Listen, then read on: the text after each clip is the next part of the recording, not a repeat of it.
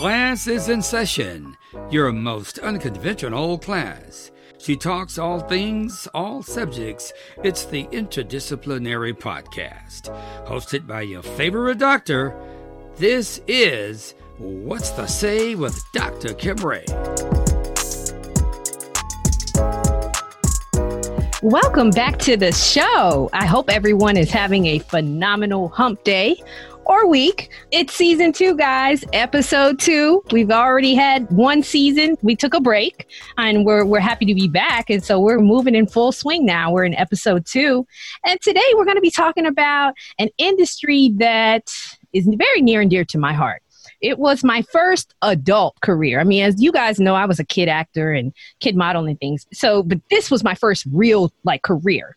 It's the hotel and tourism industry. And apparently, you know, this is an industry that is also near and dear to your heart as well in your home. Let me tell you a set of data that I have for you, some numbers. 1.6 trillion towards economic output goes to supporting the US travel and tourism industry. $1.6 trillion economic output. Wow. And that also equates to 7.8 million US jobs. Can you believe this one industry puts that much impact on our families and our lives? That's how important and valuable this industry is that we're going to be talking about today to you.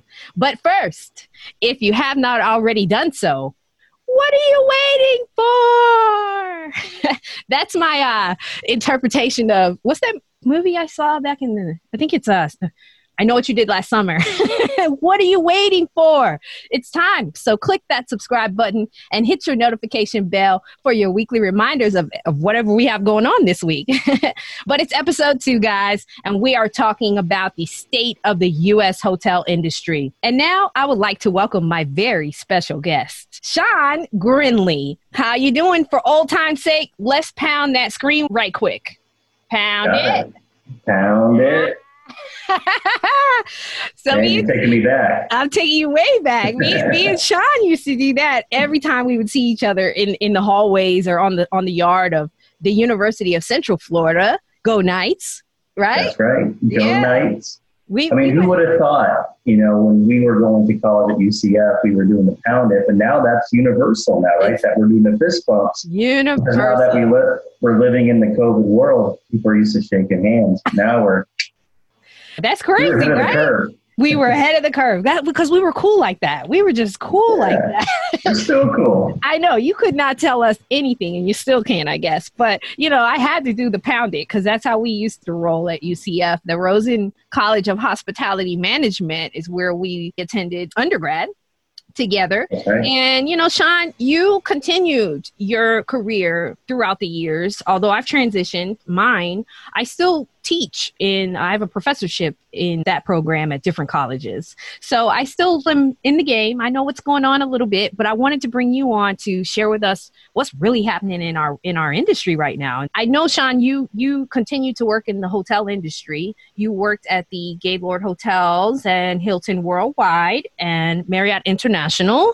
But you're also certified in hotel industry analytics and mm-hmm. you're certified in advanced hospitality and tourism analytics, right? That's that's that, you're, you're you're making boss moves in the industry. Let me tell you, because now Sean has moved from working at these specific hotel properties. Now Sean is working as a senior account manager at the STR. STR stands for Smith Travel Research Incorporated. So tell us, Sean, what what is I kind of know what Smith Travel Research does, but I want my subscribers to hear it from you. What is this? How impactful is this organization to their experiences? What What does STR do? So we were formerly known as Smith Travel Research. So we did, uh, you know, it's STR, and now we're owned by CoStar Group. Okay. It's a publicly traded company. They acquired STR last fall. Uh, yes. STR is focused on hospitality analytics. Let's just say I owned a hotel, mm-hmm. you owned a hotel, mm-hmm. and three of our friends owned a hotel, and we're all competing for the same customer. Yes. But we really didn't have insights on how everybody's performing. Yeah, maybe we can go meet at the local watering spot and say, yeah, I'm doing good. you know, but we really didn't have that the, the true analytics behind it. Um, so the Randy Smith, the founder of STR, came up with the Smith Travel Accommodations Report, the STAR report. Essentially, what it is, it's a report that shows how your hotel is doing against the aggregate uh-huh. of those competitors that you select. So in the U.S. alone, yeah, um, we have 75% of all the U.S. hotels, every major brand submitting their data directly to STR. So we have phenomenal data. Wow. 75% of U.S. hotels have submitted right. data to your organization, STR. Absolutely. So wow. we have relationships with all the majors. Legit. Like Hilton, Marriott, Hyatt, and then of course, you know, uh, independent properties as well without the brand affiliation. Uh, they're submitting their data to us, and from there we can actually take the individual data in yes. and be able to present back out on how the industry is doing. So we could talk about how the US is doing, how the respective markets like Orlando and Miami, how, how are they performing? Uh, so there's a lot of cool things that you can do when you slice and dice the data. Okay, let's talk about this current state that we're in in the United States and the globe, the world, the planet. So generally speaking, hotels need between 40 to 50% occupancy to break even, right? Day to day. We're talking about these hotels that are now experiencing what the industry has dubbed COVID hotbeds, COVID hotbeds. So, you know, we used to say, Sean, it, when we were in our program at UCF, I'll never forget it because it was one of those things that we, the concepts or the phrases that we learned. And one of the phrases that we learned was that we have to keep heads in beds. We have to sell the, we have to put heads in beds to make money, right? And so that would mean more than 40 to 50% occupancy for us to make money. I, you know, I just find that that term that is now dubbed COVID hotbeds because we've got these locations where you know things are a little bit more tense with covid-19 um, and we'll get into that. But i really want to know what is going on? What's really good on our land of hotels with covid in the air? You know i mean leisure and extended stay where what's happening in the fast the hotel industry you know the performance that part of it? Just to kind of give some framework or some uh, context for several years uh, the hotel industry has been performing at record peak levels, so all time high occupancies. So hotels were very, very profitable. Uh, yeah. Things were doing good. Take us all the way through March of 2020. You know, they're performing very well. And then you, know, you get word of the coronavirus, COVID 19, and then it gets classified as a pandemic. That's when we really started to see the shift. And then when the United States started to put down their lockdown measures, right? Mm-hmm. uh, stay at home orders. Yeah. You know, really close down the country. You know, it, it, varies by, you know, state and respective areas. That's yeah. when we really saw the, the, the deepest impact of what the coronavirus did uh, to the U.S. economy. It's really the, the week of April 11th, mm-hmm. 2020 was the trough. And since that point, it's been a slow, uh, slow road to recovery. So it's been uh, as the lockdown efforts started to, you know, to, to loosen, you know, then you got into the summer months where people started taking their family vacations, although being very different on how they take those vacations. Yeah. Know, leading us to where we are now. Just, you know, we're continuing to recover. You know, mm-hmm. I'm sure we'll touch on, you know, what's STR's outlook for the industry and forecast, but, you know, we do have a long way to go. You know, there is a lot of hotel closures that came about um, due to you know COVID. Man, I can imagine. And I can imagine that it's still going to happen because the thing about hotels is you still have you still have overhead. You still have tax property taxes. You know, you, it's not a matter of just okay, we're going to put this on pause. It, it, there's still a lot to be paid and sometimes there's mortgage, you know, on on the property. So it's that's that's it's a unique situation for sure and it's, it's a tragic situation for the industry you know for some that especially those that aren't the, the big names that maybe might be able to survive. But you know what? The leisure and extended stay segments those are interestingly enough surviving. Tell us a little bit about that. How is that possible and why? Because i know like i said earlier the business traveler is is pretty much shot it's down the drain a little bit right now until we can we can go back to work. Right now we're working remotely you know you're working remotely too. So you know tell us a little bit about why those two particular segments are surviving. Sure. This is unlike any other downturn that we've had right? You know so the the root cause of the of this downturn yeah. public safety right? The coronavirus causing public safety concerns. Um, now with this recovery, you talked about who's not doing so well, but group business, right? So generally group business would be in your higher end hotels. Yes. Your, your luxury. Luxury and upper upscale type property. So when you see a full service Marriott, you would think that that's the type of property that would have meeting space to be able to accommodate. Yeah. Uh, yes. That's the hardest hit segment because now we have the concern about public safety and large gatherings.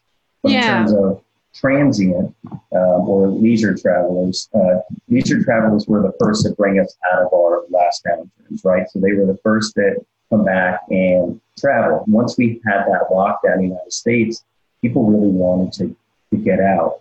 Mm-hmm. So people were taking their vacations, but they were taking them at in different locations. What you're yeah, staycation. Exactly. Yeah. yeah. So you know, we found a trend that's what. I've been doing every weekend. Oh, excuse me, every month. Not every weekend. Every month, once a month, I've been a staycation. I like the whole every weekend idea. Party. yeah, yeah. You know, this vacations look a little bit different. You know, so we, we started seeing that more people are taking, uh, yeah, trips closer to home. You know, yeah. staying in certain areas they wouldn't normally, you know, go and travel to. Yeah. Uh, so we see that shift, but they're avoiding the large uh, populated the major metro markets. Yes. You know, as we talked about Miami being a hotbed, maybe they're not taking their beach vacation there, but maybe going to another area where there's less cases of coronavirus. Or you know, we see the shift. A lot of vacations they went out Midwest. You know, so we see an increase.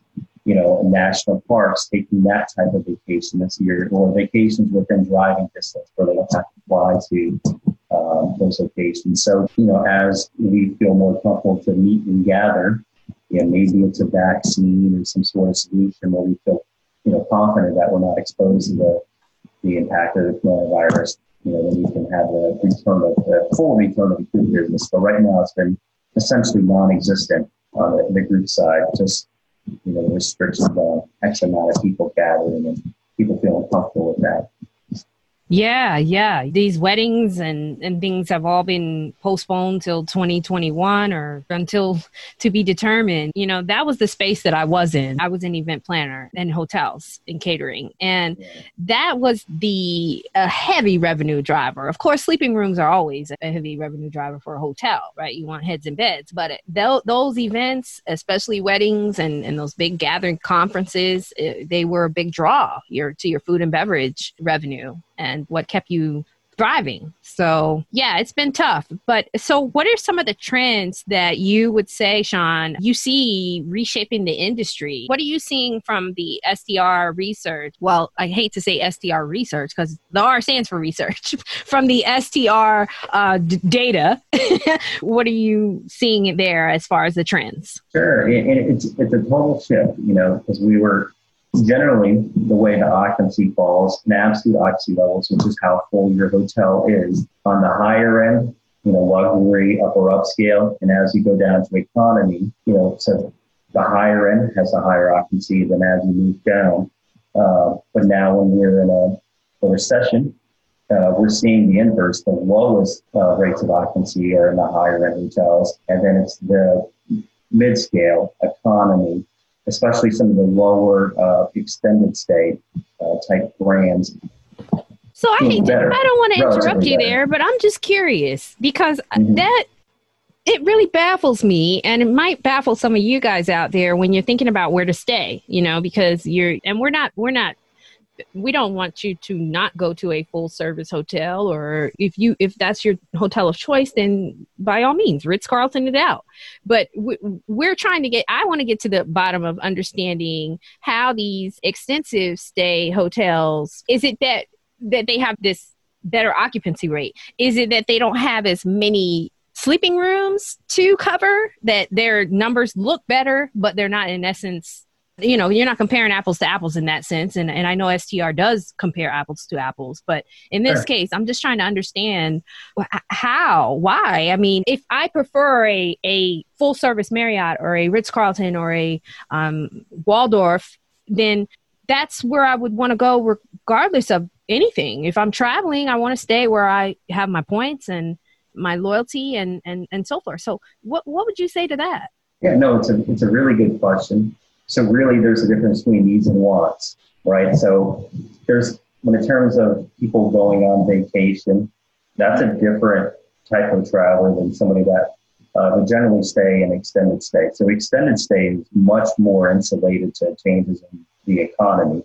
Uh, extended stay examples of that, some people actually live out of extended stay property. So their occupancies are going to be higher relative to the upper end. Sure. Because people are actually living. It's always steady.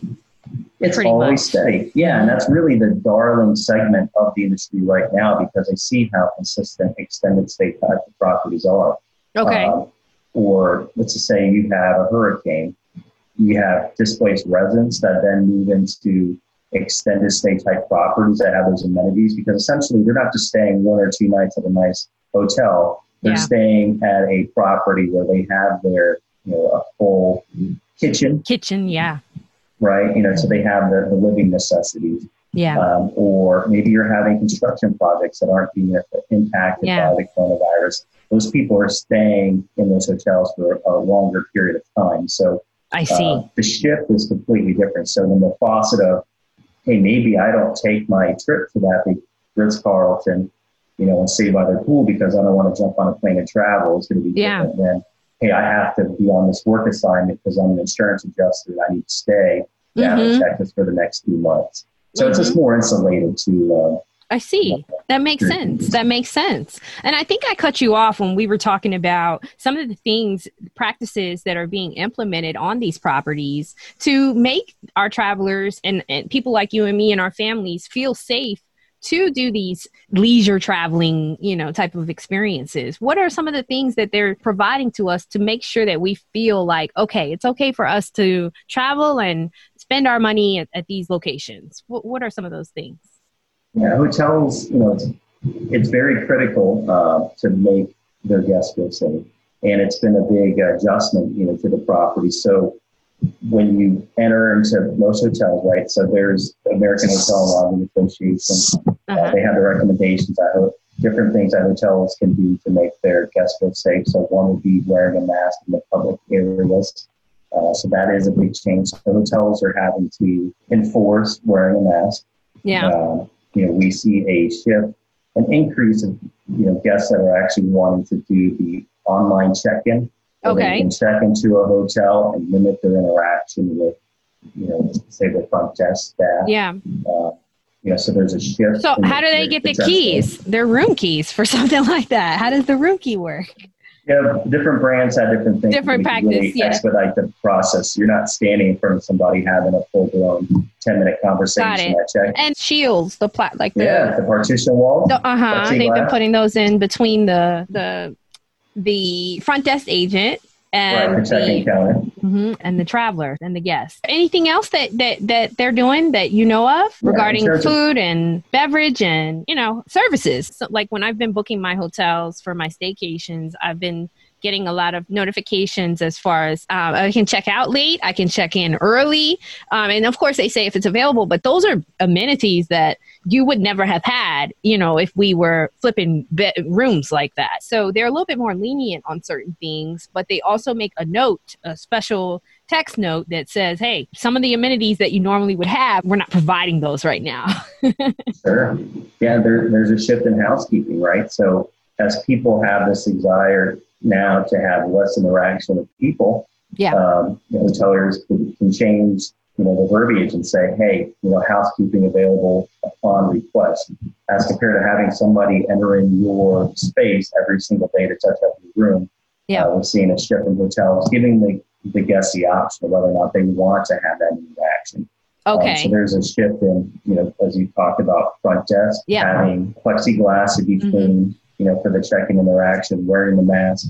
going up to the room, whether or not you're wanting service. Or, mm-hmm. uh, on yeah. the, the, food and beverage side, you know, it's really interesting the, the shifts there, like buffets. You know, you've probably been into a, a hotel that offered breakfast. A lot of people are around touching everything. Yeah. You know, there's a, a, desire now or a shift to not have that much, you know, cross contamination. So if there yes. is buffets, hotels are now staffing them. So you have an individual that's then scooping the food as an example as compared okay. to having all the individuals touch their own. Mm-hmm. And, and, then as group business recovers, you know, the hotels are having to adapt on that side, right? And to adhere to social distancing recommendations. So mm-hmm.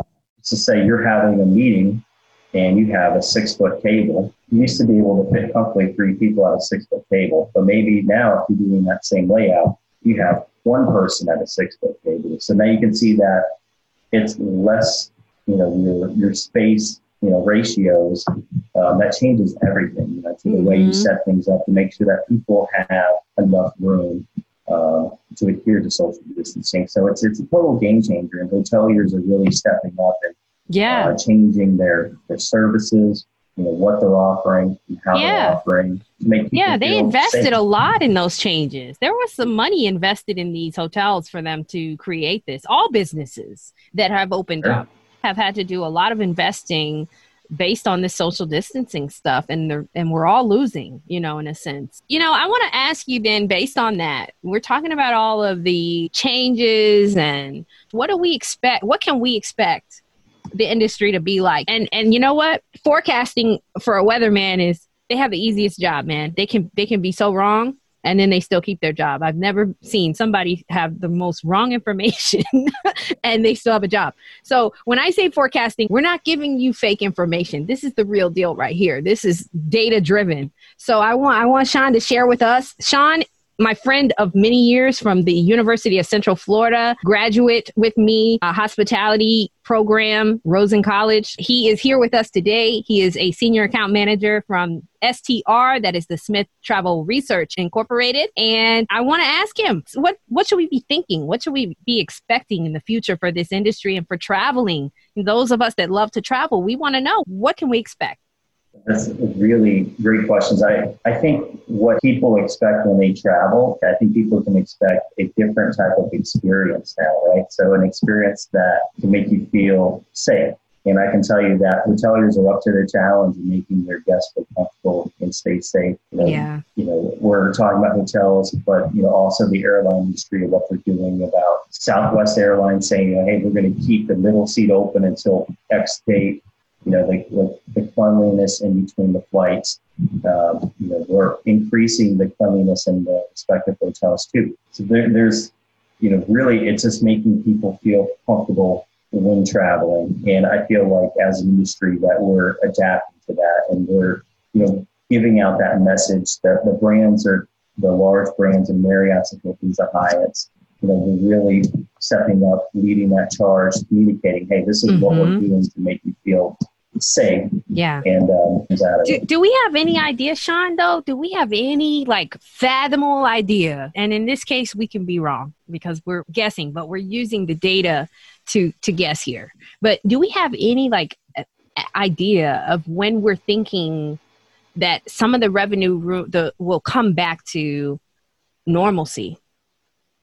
It's a million dollar question. Um, there's a reason why we revise our forecast every quarter, right? Because uh-huh. the, you know, the, the, the data is always changing. So, sure. you know, if, if you speak to most industry analysts, kind of what we're targeting right now for recovery or full recovery would be the tail end of 2023, maybe 2024 to get back to 2019 levels. Yes. Of RevPAR, you know, that's the industry as a whole, but a lot, a lot can happen. I mean, it's to say we're done filming, you know, what's to say with Dr. Kim Ray and they announce a vaccine, right? Could that change the outlook of the industry or how quickly we rebound? It certainly would, it would certainly change some things. Yeah. You know, but then it just goes into a whole other argument of, all right, you know, now that we have a vaccine, how long is it going to take to bring it to production? You know, there's a growing group of you know people that do not want to be vaccinated. Right. Now, how would vaccinated people feel? Right. Unvaccinated people. So that's only one part of the equation. But sure. you know, at STR, you know, we partner with a company called Tourism Economics. We put all these economic indicators, you know, beyond just how the hotel, you know, supply demand revenue is doing. They'll look at GDP, you know, Okay. domestic product. They'll look at inbound traveling, Mhm. right? So, you know, visitation from other countries. Look at all these different factors and they'll put into the forecast together. So, you know, really when we're looking in a crystal ball, you know, we're, we're several years out uh, from a full recovery. And, you know, so it, it's really difficult to say, but, you know, what STR is forecasting or the That's fair. guidance that we're saying several years. Absolutely. That's fair. And I like how you put that. So I want to ask you, Sean, before I let you go, friend, it's really sad to see you go. I've enjoyed our conversation. Final thoughts to my subscribers about the hotel industry, whether they are hoteliers or whether they are travelers. Do you have any insight for them? Yeah, you know, final thoughts. I mean, you have a very diverse group of listeners. You know, so one, I just wanted to speak to the hoteliers. You know, so if you know, perhaps you were at UCF and you're in the hospitality program, I, I would just encourage you to stick with the industry. Mhm. I'm a lifer in terms of hospitality and tourism. You know, that's that's my blood. It's what I what I like to do, and it can be a very rewarding career. Uh, you know, with the change, uh, the changes that the industry is going through now. You know, if you're coming out of college, perhaps it's harder to get a job or get the exact job that you're wanting to in different paths that will lead you there. But you know, keep an open mind. Those individuals that Yeah. can take lemons and make lemonade. You know, the individuals that show grit. You know, doing the different things, learning different things, because staffing levels are reduced. You know, at this point, so you're going to be wearing different hats. Yeah. Uh, I just think those individuals that can really stand out and have a, a great career in hospitality. And, Mhm. um, you know, I, I certainly enjoy the, the path that I'm on. Um, yeah. To answer those questions about individuals, uh, you know, I, I do feel that hotels are safe. You know, we really, the, the industry's really band together, you know, to operate in what the new norm is. And I can tell you that there's a lot of things that came out of this that I appreciate. You know, the, the less touch, the more um, touchless technology, like even in the guest rooms, that you're now maybe you're talking to an Alexa or a Google, you know, Yeah. to order your menus without having to touch the the phone that was installed Yeah. in the 1950s, you know, That's in, the, in the rooms. That's So, right. That's you know, right. there's a, a shift there. And um, so I just want you to know that the, the industry is changing to, It's to meet changing. the needs of uh, the customers. And uh, to say that, um, you know, you can feel safe Yeah. traveling. You know, we just have to take the proper precautions you know and and and do business with an organization that is open to making sure that you you and your family are safe. Hmm I would encourage anybody to, you know, to call the hotel and ask, hey, what measures have you That's made to feel safe in COVID 19? And then the, the hotels, they should tell you that, you know, there's been several changes made in the last few months. yeah. Excellent. Excellent. I just want to piggyback off of what sean grinley just said to you.